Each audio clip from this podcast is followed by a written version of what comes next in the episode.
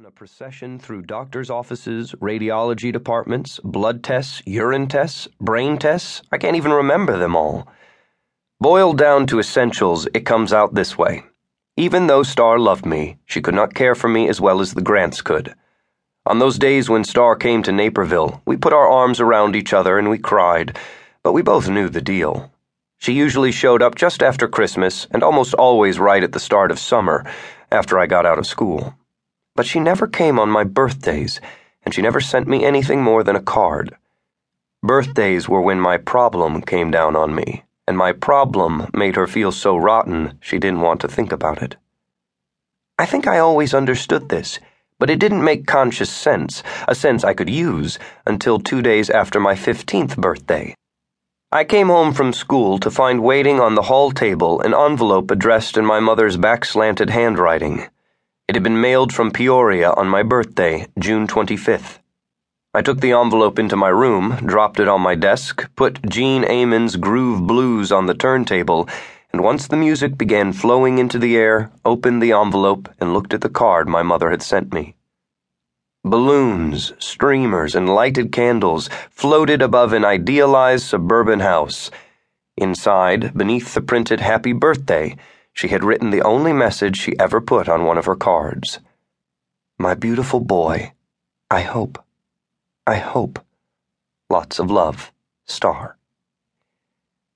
I knew that her wishes weren't for a happy birthday, but an untroubled one, which would have been happiness enough. A half second after this insight opened the door, the first adult recognition of my life slammed into me, and I saw that my mother slighted my birthdays because she blamed herself for what befell me then. She thought I got it from her. She could not bear to think about my birthdays because they made her feel guilty, and guilt was the emotion free spirits like Star could least handle.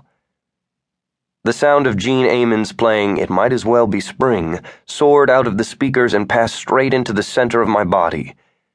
In khaki shorts and polo shirts, the Grants were monitoring the progress of herbs and vegetables in their garden.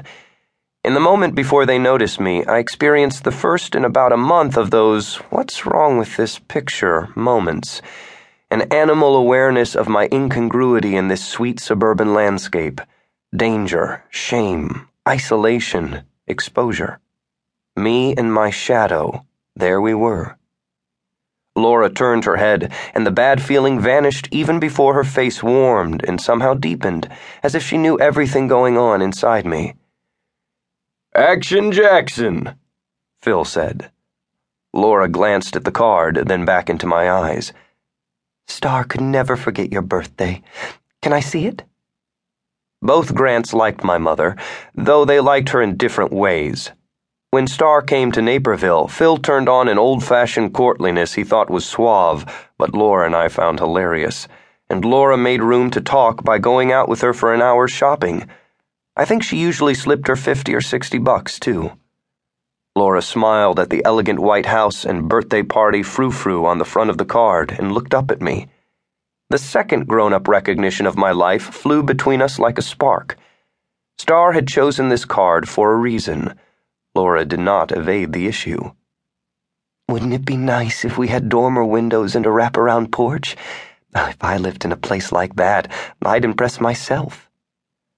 Phil moved closer, and she opened the card. Her eyebrows contracted as she read the message.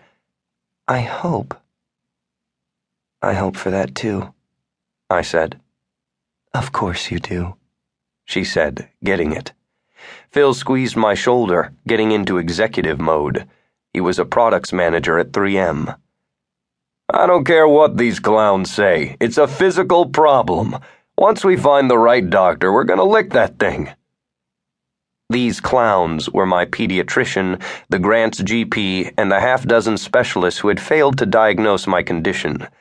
The specialist had concluded that my problem was not of organic origin, another way of saying that it was all in my head.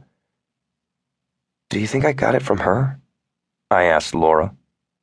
"I don't think you got it from anybody," Laura said. "But if you're asking me, does she feel terrible about it? Sure she does." "Star?" Phil said. "Star would have to be nuts to blame herself." Laura was watching to see.